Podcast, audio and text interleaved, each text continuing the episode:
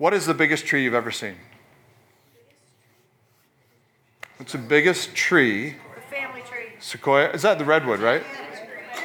Family tree? Nice. Did you say that? nice. Oh, I'm out of the box. yeah. yeah. Your time. So that so that tree is going to be really really big, right? Yeah. Okay. Uh, willow tree's big, big tree. Yeah. The biggest one I think I've seen, and I've, I've traveled quite a bit, but the biggest one I think I've seen is a redwood. Uh, I went to um, where is it? San Francisco. Is that where they have the redwood forest? What's it called? Yeah, Sequoia National Park. Yeah. What? Yeah. Muir, Muir Woods. That is it. Yeah. If you've never seen, a, I mean, I've seen them in pictures, but it's like the Grand Canyon. If you've never seen it in real life, it'll take your breath away. These things are humongous. Um, I started looking online because I know they used to log these trees. They're, they can't anymore because they're endangered species, but they used to log these trees. And so I found you some pictures of what it looks like. Uh, we're going to be talking about the divine lumberjack. Let's move beyond that because I want to show you these pictures.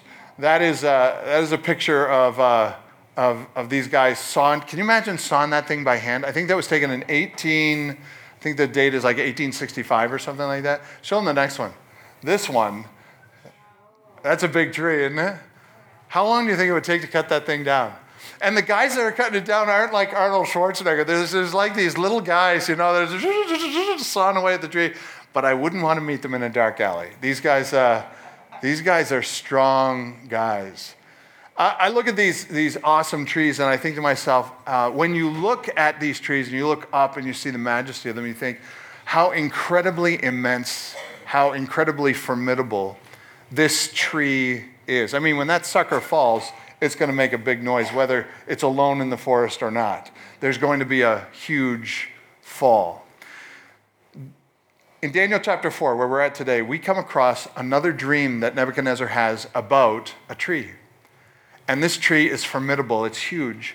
It's so big that nations, uh, uh, that, that people around from all different nations gather under it to enjoy its shade. Uh, People eat from the fruit of it, birds land in it, they enjoy the, the, the, the nesting that they can do in this tree. This one massive tree feeds and provides for all the nations. Nebuchadnezzar has this dream, and this dream about this tree is given to Nebuchadnezzar for one reason it represents this obstacle he has between him and the Lord. God has already worked in his life in several different ways, as we've already studied. He's already, he's already reached out to Nebuchadnezzar, trying to drag him away and into his grace. But Nebuchadnezzar has constantly had this proud, hard heart. And the final confrontation Nebuchadnezzar has with God before we hear of him no more in the book of Daniel, the final confrontation he has is this one dream about this one massive tree. So take your Bibles, if you would, and turn to Daniel chapter 4. And we're going to see a clash of titans in this passage of Scripture that is going to make it easy to understand why God would choose a tree to compare to Nebuchadnezzar's pride. And in this chapter, God is going to cut Nebuchadnezzar's pride down to size. First of all, let's look at the great tree. Uh, in chapter 4 and starting in verse 4, the Bible reads like this I, Nebuchadnezzar, was at ease in my house. See if you can find the flaws in these statements, all right? Or the, the, um, the quicksand. I, Nebuchadnezzar, was at ease in my house and prospering in my palace. I saw a dream that made me very afraid. As I lay in bed, the fancies and dreams, uh, fancies and the visions of my head alarmed me. Now, this is another warning that God is going to give Nebuchadnezzar of the future. He's done this before in a dream. You remember that? None of his wise men, none of his Chaldees, none of the guys, none of the magicians, sorcerers, nobody could tell him the dream. They all could guess at what the meaning was, but he wanted somebody that could tell him the dream. Only Daniel, the, the servant of the Most High God, was able to tell him the dream and tell him the interpretation. Here we have a bookend in Nebuchadnezzar's life, another dream. God is still pursuing Nebuchadnezzar, but he can't get through. And so he gives him this one more dream that made him very afraid. Now, what is the quicksand in this passage of Scripture? What are, what are the dangers that Nebuchadnezzar might have faced that you read right in the first sentence? I was at ease and I was prospering in my palace. The reason why God couldn't get through to Nebuchadnezzar was because it is easier for a camel to go through the eye of a needle than for a rich man to get into the kingdom of God. That Jesus said that. Brilliant. Why? Because rich people or people who have ease or people who are prospering constantly, who have need of nothing, those folks don't need God. They don't see their deeper depravity that can only be fixed by God. They suppress those thoughts. They lay them over with riches or they lay them over with prosperity and they pretend that they don't exist. And so, the way that God gets through to people who have lives of ease or feel like they don't need anything, but everyone needs the Lord, the way that God gets through to them is that He gives them a major calamity or a major disaster or a major challenge in their lives.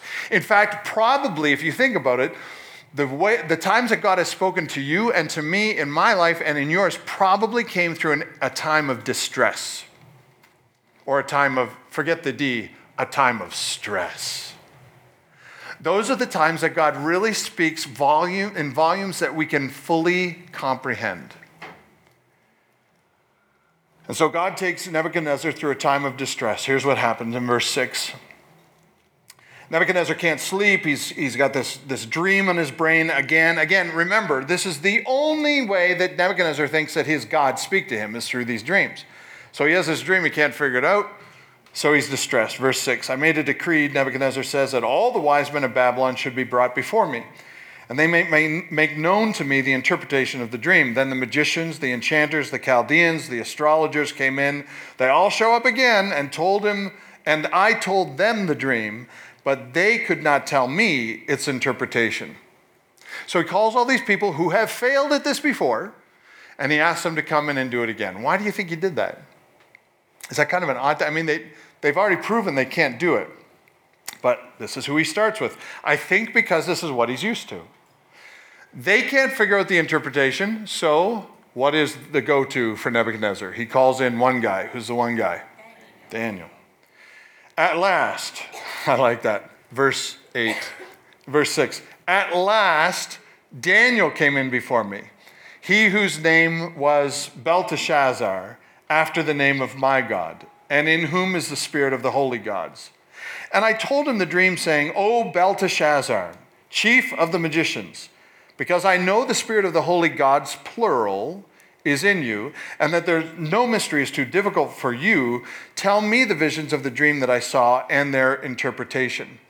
Now, Nebuchadnezzar recognizes that Daniel is unique in some way from all these other workers and all these, how the gods work with these other workers. But Nebuchadnezzar is not ready yet to see God as God alone. He's still, his culture has still molded him to believe that there are many gods, and he has sold himself out to that proposition. Verse 10. The visions of my head as I lay in the bed were these Nebuchadnezzar says, I saw and behold a tree in the midst of the earth. Its height was great. The tree grew and became strong, and its top reached to the heaven. It was visible to the ends of the whole earth. Its leaves were beautiful, its fruit was abundant, and in it was food for all. The beasts of the field found shade under it, the birds of the heavens lived in its branches, and all the of the greatness of Babylon. Babylon had grown to be one of the greatest kingdoms the earth had ever known. As a matter of fact, you can go to museums today and still see artifacts from Babylon. It was so huge and so great. One of the seven wonders of the world was the garden that Nebuchadnezzar built in Babylon. Babylon was an extraordinary place. We often talk about Rome. Babylon was the Rome of the then known age. But then, in his dream, this great tree, Babylon, something terrible happens to the tree. And so, if you are a econ- uh, ecologist, uh, if you like to hug trees on your spare time, this is going to hurt you as I read this. So buckle in, here we go. Verse 13 I saw in the visions of my head as I lay in the bed, and behold, a watcher, a holy one, came down from heaven and proclaimed aloud and said, This chop down the tree, lop off its branches, strip off its leaves, and scatter its fruit, and let the beasts flee from under it and the birds from its branches. Another thing about Babylon, you want to know what it is? In Babylon, they actually had a god who protected the trees. This god was called the Watcher. Nebuchadnezzar has a dream that the watch. This is actually uh, in, in uh, one of the Babylonian walls. This was encrypted on, on one of the walls. This is a picture of the guards, uh, the gods, the watchers, the holy ones, who watch over this special tree. Nebuchadnezzar has a dream that these holy ones, these watchers, declare that the tree should be cut down, no longer protected, but stripped and cut down. Verse 15. So, to Nebuchadnezzar, by the way, this would have been a devastating dream. He knew what the watchers were, he understood what the tree was and how the tree meant this powerful thing. He just didn't get the interpretation, but he was really bothered. And I would think most of all because the watchers say, This one's coming down. And they were supposed to be protecting the tree. Verse 15. The watchers say, But leave the stump of its roots in the earth, bound with a band of iron and bronze. Amid the tender grass of the field, let him be wet with the dew of heaven, let his portion be with the beasts of the grass of the earth. What is a stump good for? If you cut a tree down, what is a stump good for? I could only think of actually one, maybe two things. It's good for sitting on. That's what I thought of. And if I had a green thumb, maybe I'd put a little flower, flower pot out there. But that's about it. You got a stump of a tree, more than anything else, it's a pain. Because you still got the roots under the ground and you got this thing sticking up out of the ground. It's a stump good for nothing. This is Nebuchadnezzar sentenced by God. And the sentence is being declared by the watchers. Look in verse 17. The sentence is by the decree of the watchers, the decision is by the word of the holy ones, to the end that the living may know that the Most High rules the kingdom of men, and gives it to whom he will, and sets over it the lowliest of men. Nebuchadnezzar is about to find out what this dream means. Now, I think he's got a little, a little idea in his head of what this dream's going to be. It's not obviously a good thing. But before the Bible tells us how Nebuchadnezzar feels about the dream, before we get an interpretation of the dream, we are given a window into Daniel's heart. This cannot be overlooked. Look at how Daniel feels about this interpretation. Verse 19. Then Daniel, whose name was Belteshazzar, was what? Was dismayed for a while his thoughts alarmed him. The king answered and said, Belteshazzar, let not the king the dream nor the interpretation alarm you. Belteshazzar answered and said, My lord, may the dream be for those who, interesting, may the dream be for those who hate you, and its interpretation for your enemies. What do you get out of this passage? Do you get the idea that Daniel might like Nebuchadnezzar? That's what I get. I get the idea that Daniel has a heart for for Nebuchadnezzar. And Nebuchadnezzar was a real jerk, but Daniel likes him. The thoughts of this dream that he has to interpret alarmed him, and he ends this all by saying to Nebuchadnezzar, May the interpretation be for your enemies and not for you, because I know what this dream means. And it's really bad, and I'm hoping it's for those who hate you and not for you. I think that shows us a great heart into the window of somebody who is really believing that where he is is where God wants him to be. He is a slave in Babylon, but yet he has a heart for the person that he is serving. For us, that's a hard crossover to make, isn't it? It is hard for us to love those we have to serve. For Daniel, apparently, it's a part of his character. So here we go. Verse 22. It is you, O king who have grown and become strong. This tree is you, brother. Your greatness has grown and reaches to the heavens, and your dominions to the end of the earth. I wonder how Nebuchadnezzar responded at that point. He was probably going, Yes, that's who I am. Yes, the tree is me. He was probably feeling pretty good, but he knows bad things happen to the tree. And so here we go, 24.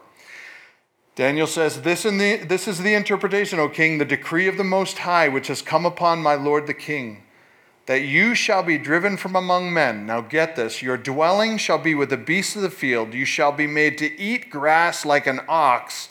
You will be wet with the dew of heaven. Seven periods of time shall pass over you, that's seven years, till you know that the Most High rules the kingdom of men and gives it to whom he will. How would you like to know the day you're going to die? How would you like to know the day you're going to lose your mind? I wonder if that would change the way you live until that day. Nebuchadnezzar did not know the day he was going to lose his mind, but he knows eventually God is going to take the mind that he has given Nebuchadnezzar back. And Nebuchadnezzar would lose his mind. He would go insane for seven years. And not just go insane, but he would think he was an animal. That's a horrible dream, right? Daniel knows this, and he is reluctant to tell the king. And so I think Daniel loved Nebuchadnezzar so much, he, he actually gives him one more chance. This verse is incredible. It's the next verse, verse 27. Therefore, my Lord King, let my counsel be acceptable to you. Break off your sins by practicing righteousness, and your iniquities by showing mercy to the oppressed, that there may be perhaps a lengthening of your prosperity. You know what he's saying there? He's saying, please repent so this doesn't have to happen. The tree that you have built is immense. It's great, but it is built on your pride. Crush your pride before the Lord. Recognize that God is king of all. Follow him, or bad things are about to happen. I love Daniel because he has such a heart for this bad king, you know, this evil Nebuchadnezzar, proud. I don't know about you. Do you have proud people in your life? Do you have people that you just don't like a whole lot? Do you have people that you have to serve that you just don't like a whole lot? You think they make dumb decisions? Well, Nebuchadnezzar made dumb decisions on a regular basis, but everybody had to do it because he's the king. Daniel loves this man. To me, that says we should be like Christ, right? Because Daniel was. I think it would be hard to love somebody as they're sinning against you, and yet that is exactly what Jesus does for us. While we were yet sinners, Christ died for us. This is love, not that we love God, but that He loved us and gave His Son to be a propitiation, substitute for our sins. And so we come face to face with not the great tree, but the greater lumberjack. And the greater lumberjack is, as you guessed it, the Lord. Twelve months pass. Days and months change. But Nebuchadnezzar remains the same, still as proud as he's always been. Now, I think that he probably changed for a couple of days. I think that he probably thought to himself, I don't want to lose my mind. I can trust Daniel. I know he's got a, he's got a heart for me, so I know I can trust him. So maybe I'll give it a, and I think like a diet that lasts for a little while, or like a workout regime that lasts for a month. He tries it for a while, but it just fades off. And in 12 months, we see the old Nebuchadnezzar and guess what he's doing? The great tree. Verse 28. At the end of 12 months, Nebuchadnezzar was walking on the roof of the palace, the royal palace in Babylon. And the king answered and said, I don't know who he's answering to. He's talking out loud, talking to himself. Is this not great Babylon, which I have built by my mighty power, as a royal residence and for the glory of my majesty. Judgment comes to the proud. God knew Nebuchadnezzar's heart better than he knew it himself, and no matter how long he tried to fix it himself, he needed God to insert his power so that he could overcome this pride and be crushed before God. Because he didn't do it, he fell back into the old game. I think it's very hard to detox a heart of pride going through the detoxifying process of somebody that's very proud to get them to be humble, I think is a very difficult process. I think God does it very well. I think God does it very gently. Sometimes when we go through a period of ease, we translate it as, well, God's not doing much in my life right now. He must be pretty satisfied with me. And so we let loose a little more. We walk a little closer to the edge. We invite sin into our lives more than we know we should. But God plays the long game. And you may think to yourself, Well, Craig, how can all these proud people be walking around? How, how come God, God doesn't get a hold of their, their lives? You never know what's happening in the background of somebody's heart. God is always at work in the back of somebody's heart, just like He was in yours. When you came to know the Lord, He was at work a long time before that to draw you to Himself, give you the right people to talk to, give you the right church to go to, give you the Bible in your hands. However, He did it to get to your heart, He worked through the long game. And if you know somebody who's proud or obnoxious, or you think to yourself, God will never get like Kim Jong un, that, that sinful, despicable human being, I believe that God can even get through to him. But the pride has to come down first. And that is the most difficult thing to break. 2 Peter 3 9, God plays the long game. We may think that he's not doing anything, but here's what he says The Lord is not slow to fulfill his promise, as some count slowness. God is always at work. But the reason why he's slow to us is because he is patient toward us, not willing that any should perish, but that all should reach repentance. You know what that means? That means that we need to be as patient as God because we need to allow him to work at his time in those hearts and be faithful witnesses in the process, just like Daniel. If I could presume to play Daniel's role for a moment, I want to just encourage you that if you see somebody that is actively not living for the Lord, but you see God actively working in their lives to try and scream to them, you got to change this thing in your life. And you go to them and you say, you got to change this thing in your life. You know, you try to be the word of God to them and they're not listening. Don't give up. Prayer is your greatest instrument. Spend a lot of time in prayer because God is always at work and God loves to answer prayer and God plays always the long game. This is, I think, what Daniel would say to us. He would stand up front here today and he would say, This is from my book, and this is the message I'm trying to get across. God is at work in every heart. Be patient. If God is at work in your heart, or if God is at work in somebody's heart that you know of, and they continue to disregard God's work in their heart, unfortunately for them, there is a price to pay. You cannot ignore the grace of God for any long length of time.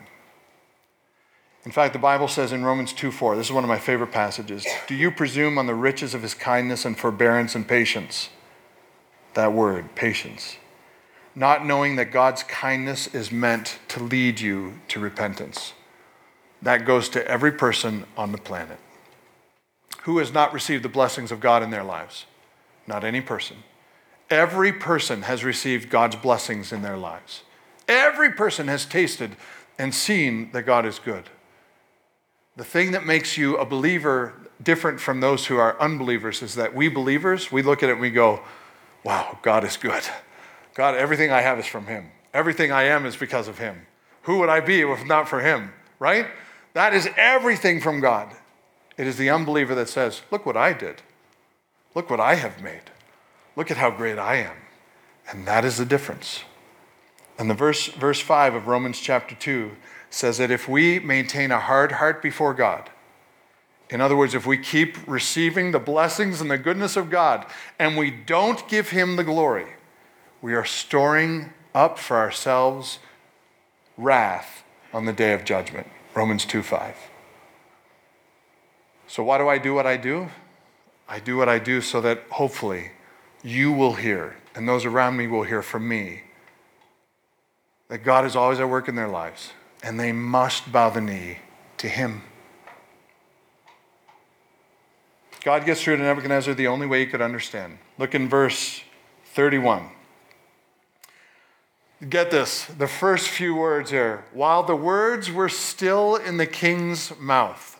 Don't you love that? Like God said, okay, that's it. We've, we've, that's, that's the end. We've, we've, this is the timetable, it's up. While the words were still in the king's mouth, is this not great? But while the words were still in the king's, king's mouth, there fell a voice from heaven. God speaks to Nebuchadnezzar. O King Nebuchadnezzar, to you it is spoken, the kingdom has departed from you. Remember your dream, Nebuchadnezzar? And you shall be driven from among men. Your dwelling shall be with the beasts of the field. You shall be made to eat grass like an ox. Seven periods of time, seven years shall pass over you, and you will know that the Most High rules the kingdom of men and gives it to whom he will. Nebuchadnezzar didn't even get to finish the song he was singing to himself. And immediately, verse 33, the word was fulfilled against Nebuchadnezzar. He was driven from among men, and he ate grass like an ox. His body was wet with the dew of heaven, till his hair grew as long as eagle's feathers, and his nails were like birds' claws. Nebuchadnezzar lost it. Big time. He thought he was an animal. Now he's vulnerable to his friends, he's a, he's a, he's a humiliation to his family and his friends. He's vulnerable to his enemies. And the judgment is carried out. For seven years, Nebuchadnezzar lost his mind because his mind too belonged to God and God took it back. We err when we begin to believe any part of our lives are under our own power. We err when we take credit for any blessing that originated from God's hand. We err when we walk any path that elevates our own abilities above God's abilities. We err when we draw out the blueprint for our lives and put God in the back row. We err when we worship self, pleasure, and pride more than we worship God. We err when we form our own words to superimpose them over God's word in our lives. And we err when we ignore the warnings of God over and over and over and over. How quickly we forget that the reason our hearts beat in our chest is because God has mercifully given us one more day. When humility gets, takes the gracious actions of God and assigns them to anything other than, than God, that's pride. Humility assigns all of the things back to God. And if you don't do that, you travel down the trip of rebellion. You want to know what the trip of rebellion is? You can read this in Romans chapter 1. I just put this in because I love it. The trip of rebellion is a process that goes through, God gives us up to uncleanliness first, that's in Romans 1. You can read this in Romans chapter 1. Uh, they, people wink at pleasure, they wink at sin instead of declaring it to be what it is. Fornication and adultery are no longer even assigned to the realm of sin, it's just part of life. Um, that's uncleanliness that we begin to accept. It's a fact of life. That leads to number two. The next step is we stretch this uncleanliness to the max and we begin to add in vile affections. Vile affections are further perversions of God's standard of how we should live our lives. A permissive attitude towards stretching the boundaries of sex is always included. That is huge in our world today, how it's defined, how it's acted out. Multiple sexual partners, pornography, open marriages, homosexuality, all of that is a stretch of the, uh, into vile affections of how God intended for us to be in the first place. And eventually, we're not happy with the second step, so we move to the third step, which is unsatisfied. We just give ourselves up to a reprobate mind. We are no longer ashamed of anything that we do. Now we look for others to recognize how they should appreciate all the things that we do. We even make laws to say how we're not wrong in what we think about how life should be lived. And the results of that behavior are completely ignored, like abortion. Completely ignored. You can't even talk about it anymore. This is the natural course of depravity. Step one, God gives you over to uncleanness. Ignore God. This is the path you're eventually going to take. That will stretch to vile affections, uncleanliness like nobody's business, and then completely unsatisfied, move to a reprobate mind and do all kinds of weird and crazy things. It's almost like the, the motto of the limbo. What's the motto of the limbo? How low can you go? But God is gracious just as much as He is just. And God puts a limit on Nebuchadnezzar's dishonor and his humiliation. God was faithful in his judgment. He took Nebuchadnezzar through this, but he said only this would last for seven years. Remember that? And at the end of seven years, God gives the mind back to Nebuchadnezzar. Here's what happened in verse 34. At the end of the days, I, Nebuchadnezzar, lifted my eyes up to heaven, and my reason returned to me. And now we, the reader, are meant to read this and say, well, will, will God finally capture the heart of Nebuchadnezzar, or will he receive his mind back, realize what a moron he's been for the last seven years? Now he's been made fun of and living like an animal in the field, and will he get more angry at God? What is going to happen? How does a prideful heart respond when it is judged like this? Look at how he responds, verse 34. Read it for me, church. And I blessed the Most High and praised and honored him who lives forever. For his dominion is an everlasting dominion, and his kingdom endures from generation to generation. Pride or humility?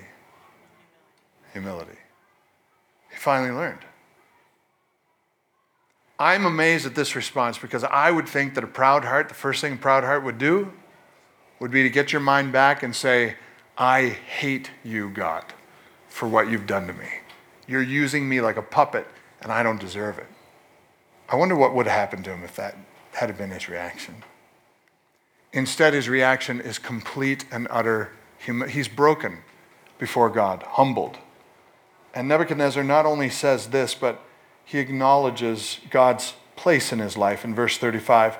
All the inhabitants of the earth, Nebuchadnezzar said, are accounted as nothing.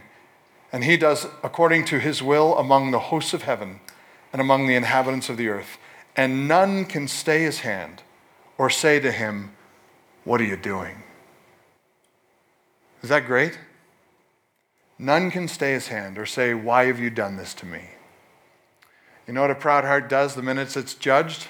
Looks up to God and says, Why have you done this to me? Do you know where that comes from? It comes from a heart that declares it deserves more from God. But a humble heart says, I have no right to say, What have you done? Instead, I should say, How do you want me to change? Two different responses absolute and complete surrender of a proud heart. So then God shows him outstanding grace. Look at what happens next. In verse 26, his kingdom would be confirmed for the duration of the trial, but there's no promise of what would happen after seven years of judgment. But look at verse 36. At the same time, my reason returned to me, and for the glory of my kingdom, my majesty and splendor returned to me. My counselors and my Lord sought me, and I was established in my kingdom, and still more greatness was added to me. Do you know what that means? God not only judged him, not only forgave him, not only restored him, but God blessed him further. That's amazing to me because he was such a moron. I mean, God really went to extend, extenuating circumstances to get through to this guy. But once he humbled himself, the hardest thing for him to do, God blessed him even more. Now, I want you to, I want you to know that I believe that when I get to heaven, Nebuchadnezzar is going to be there. Now, you might say to me, Well, Craig, how in the world do you get that? I'm glad you asked. Nebuchadnezzar does a few things that indicate to me that he has now become a follower of Yahweh. When you witness to somebody, it's always hard for you to know their heart, right? They know their heart, but it's hard for you to know their heart. So you look for signs. And in Nebuchadnezzar, there are a couple of different signs. Number one, Nebuchadnezzar refers to God as singular king for the first time. Up to now, he said king, uh, uh, gods, or whatever, but in verse 37, look at it. Now I, Nebuchadnezzar, praise and extol and honor the singular what? King of heaven. For all his works, singular, are right, and his ways are just, and those who walk in pride, he is able to humble. Nebuchadnezzar begins to stop talking about a pluralistic gods and starts talking about one God. I think that's a great indication that he now believes this God is the king, the great God, the only God. Number two, Nebuchadnezzar bows to God's moves in his life and doesn't blame him. I already touched on this, but let me just remind you that his response to God's judgment is a response of somebody that is humble before God, not proud. That is a good indication that you're a follower of Christ. If your response to his moving in your life is constantly, What do you want me to do? How do you want me to change? You see, when somebody comes to you and says, You're this or you're that, and they, they, accuse you of that, your natural response is to say, Well, you're this and you're that, right?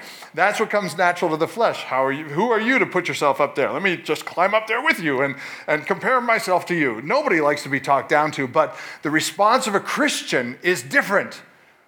When somebody comes to us and they say, Well, Craig, you need to work on this in your life, uh, my first response should not be in your life. Really? You see that in me? How do you see that in me? How can I change? What do I need to change? I need to give it validation, explore it. it may, may or may not be true, but my first response comes from under here, not above here. When God deals with us, it's the same situation. Our response needs to be God, I'm, I am your servant. I am pliable. I am flexible. Do with me as you will. This is what I think Nebuchadnezzar does, especially because his first response, the minute he has an opening of his mind back, reason, first thing he does is to praise God. Number three, Daniel begins to treat Nebuchadnezzar like a follower, a fellow follower of the Lord. I want you to notice something in verse 1. This is how the whole book starts. This is going to blow you away. And I got to tell you, I've read this like all kinds of times, but I didn't get it until Michael and I sat down and I read it. I'm going, how could I have missed this all these years? Look at how verse 1 of chapter 4 starts. Who wrote this chapter in Daniel? King Nebuchadnezzar. This is Daniel's book, but King Nebuchadnezzar wrote this chapter. King Nebuchadnezzar, to all peoples, nations, and languages that dwell on the earth, peace be multiplied to you. It has seemed good to me to show the signs and wonders that the Most High God has done for me. Nebuchadnezzar wrote Daniel chapter 4. Does that not blow you away? I never saw it before. I know, you're probably sitting there going, Craig, I knew that a long time ago. Well, good for you. I didn't know that. I, I, I, Michael's probably over at Village of Bartlett going, I knew this, and Craig was an idiot, and I had to bring him out. Oh, you didn't get it the whole time. Um, hey, listen, why? Why did Nebuchadnezzar write Daniel chapter 4? You know, want to know why I think he wrote it? I think he wrote it because he was a changed man, and he wanted his people to know he was a changed man. In fact, let me throw in another little tidbit that you may not know. Chapter 2, 3, and 4 of Daniel, chapter 2, 3, and 4 deal with Nebuchadnezzar. Daniel chapter 1 and much of Daniel is written in Hebrew. Do you want to know what language Daniel 2, 3, and 4 are, are written in? They are written in Chaldee, Chaldees. They are written in the native tongue of the king. Daniel 2, 3, and 4, the story of Nebuchadnezzar's chase of God and his conversion is written in Nebuchadnezzar's language. And when you get to Daniel chapter 4, Nebuchadnezzar finishes it off by writing it in his own hand. Isn't that cool? I think Daniel looked at Nebuchadnezzar and said, Hey, listen, buddy, you've given your life to Jesus. You're a follower of Yahweh like I am. Why don't you finish off your story? Tell us how you were converted. Tell us how God chased you down. It's his testimony. Daniel 2, 3, and 4 are Nebuchadnezzar's testimony of how he came to know the Lord. I love that about this book.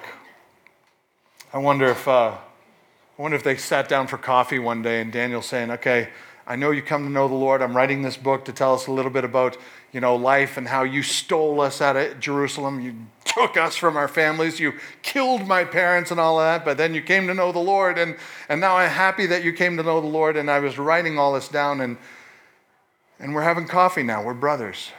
Why don't you tell them your story? And he writes it in his own language. Number four, Daniel treats, uh, Nebuchadnezzar treats Daniel like a brother now. Uh, or, or, I'm sorry, I'm sorry. Daniel treats Nebuchadnezzar like a brother now. He was treating him like a fellow follower of Jesus, but now he treats him like a brother. And what I mean by this is, I think verse 3 is cool because it is Nebuchadnezzar's attempt to be a missionary. And I think Daniel looks at Nebuchadnezzar and says, Hey, listen, we follow the same God. We're brothers in Christ. You need to witness now. You need, you need to tell your story. And Daniel graciously gives him an avenue to reach the world for the Lord. I think Daniel is discipling Nebuchadnezzar. And this chapter, I think, proves it. I think Nebuchadnezzar wants to grow up to be just like Daniel, which is really crazy. In fact, in verse 3, Nebuchadnezzar says, How great are his signs. Does this sound like Daniel? How great are his signs, how mighty his wonders. His kingdom is an everlasting kingdom, and his dominion endures from generation to generation. True signs of conversion do not mean we whimper the Lord's name, it means that we worship the Lord's name. Not only that, but Nebuchadnezzar treats Daniel like a brother now. That you may have did miss it until I sat down and went through this with Michael at our sermon prep time. As we walk through this story, Nebuchadnezzar treats Daniel differently now. What is the first thing that Nebuchadnezzar did when he captured Daniel from Jerusalem and brought him over? He gave him a new, new name. He named him after his gods. He named him Belteshazzar, which is a name to worship one of the many gods of Babylon. Daniel means God is my judge. Take that away. Yahweh is my judge. Take that out. But for the first time, Nebuchadnezzar, writing in his own words, Daniel chapter 4, writes this. Look in verse 8. At last, Daniel came in before me. He who was named was named Belteshazzar, after the name of my God, and in whom is the spirit of the holy gods. And I told him the dream. This is the first time, this is the first time that Daniel's name is used in 2, 3, and 4. And here it is written in Nebuchadnezzar's own hand. Nebuchadnezzar says, Daniel came in before me, he whose name was Belteshazzar. I think he gave him his name back. He said, You, you don't need to be named after my false gods. You are named after the one true God. Isn't that great? Story of conversion. Do you think Nebuchadnezzar's in heaven? I think so too. I heard one person say the three surprises we get to heaven are these. We'll be surprised at the people who aren't there. We'll be surprised at the people who are there. And then for me, I'll be surprised that I'm there. The purpose of these chapters are to convince us that God is indeed King of kings and kingdoms.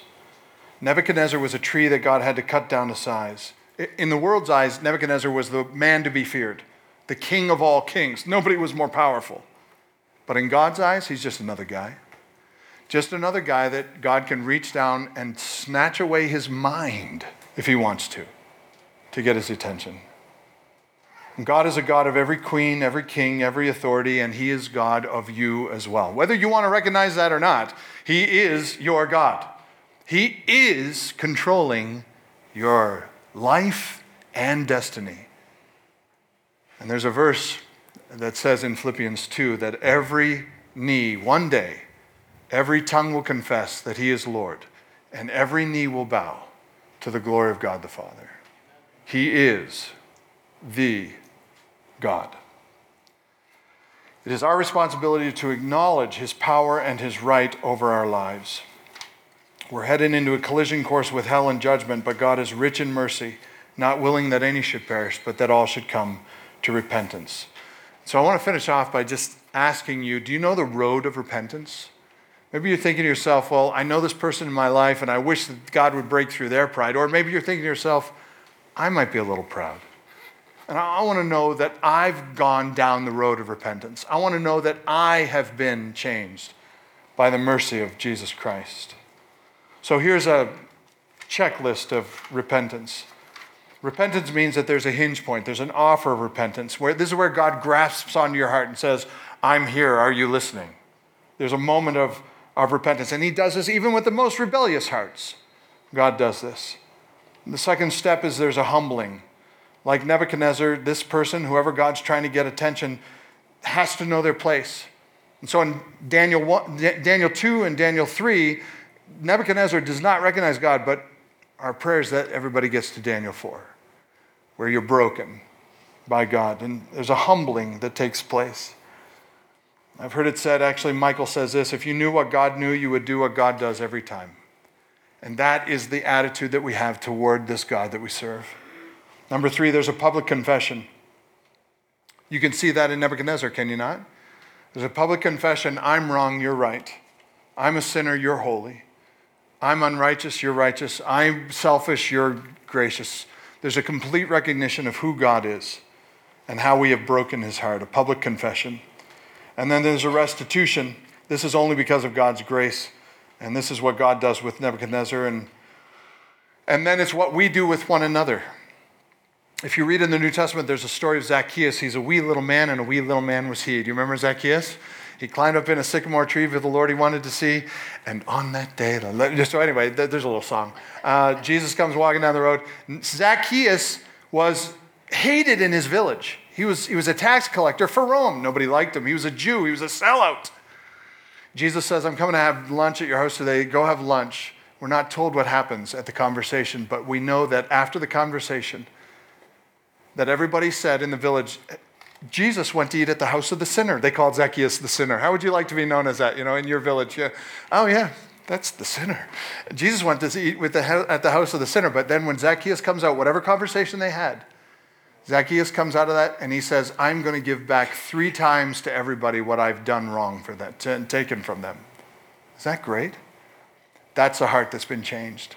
Nebuchadnezzar has been changed. He writes the fourth chapter of Daniel. And for us, True repentance means that we've been changed, and there's proof that that occurs. And then the last thing is there's an enduring worship of God. It doesn't just happen a few days in a week, this is a continual devotion of worship to God. Final thought here is God always wins. Isn't that great? God always wins. If you're on God's side, you're on the winning side. God always wins. That's great.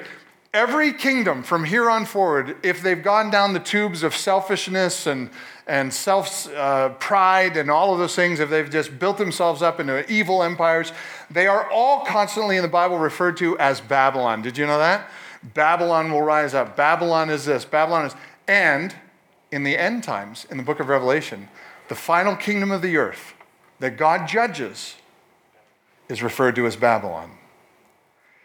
And God refers to that kingdom in the end and says, They will stand far off in fear of her torment and say, Alas, alas, after God's judgment falls on the final Babylon. Alas, alas, you great city, you mighty city, Babylon, for in a single hour your judgment has come. God always wins. You will not be in the final Babylon if you belong to Jesus Christ. You're not a citizen of this world anymore. Sorry to tell you. Uh, my Canadian citizenship, your American citizenship, doesn't matter when you're, when you're citizens of the kingdom of heaven because, first and foremost, we're brothers and sisters in Christ. We belong to a new kingdom, a kingdom that will never end. And when God calls us home, that's where we go to be. Absent from the body is present with Him. And someday He'll come back and He'll rescue us and we'll be with Him forever. But the kingdom of this world will continue until God says, Seven years are done. It's up, judgment will fall, and it'll fall quickly. And on that day, everybody around will say, Alas, alas, great Babylon has fallen. But we who belong to Jesus Christ, we will live forever in the kingdom of God. Is that not a great promise? Uh, I love it. I'm so sad we're at the end of Nebuchadnezzar's story, but next week is just as good. You're going to love it. Uh, but this is the end of Nebuchadnezzar, but the beginning of a brother in Christ. Let's pray. So, Father, more than anything else, out of this story, I take the fact that you are so gracious to us and patient with us and long suffering with our silliness and our stupidity. So many times the world demonstrates that they not just disregard you, but they have an abhorrent hate toward you. But you're patient, always working in the background, always maneuvering things to change hearts and to draw minds to yourself. So, Father, I pray that you would do this in our generation. So many times I watch the news and I think to myself, how long will you put up with this silliness, Lord? I can only imagine how you feel about it. And so I pray that we would be ambassadors of righteousness in an unrighteous world that we would be lights in a dark world, that we'd be salt in a tasteless world, that we would be able to give hope to a hopeless world and a peace that passes understanding in this world. I pray that you would use us as vessels of honor like you used Daniel. And I pray that we would have people, maybe not as hard to break as Nebuchadnezzar, but people in our own lives that we constantly invest in, hoping and praying one day you'll break through and your grace will win them over. Until that day, Lord, may you use us however you want to as vessels of righteousness and honor and ambassadors for you as you fill up kingdom of God. I pray in Jesus' name, amen.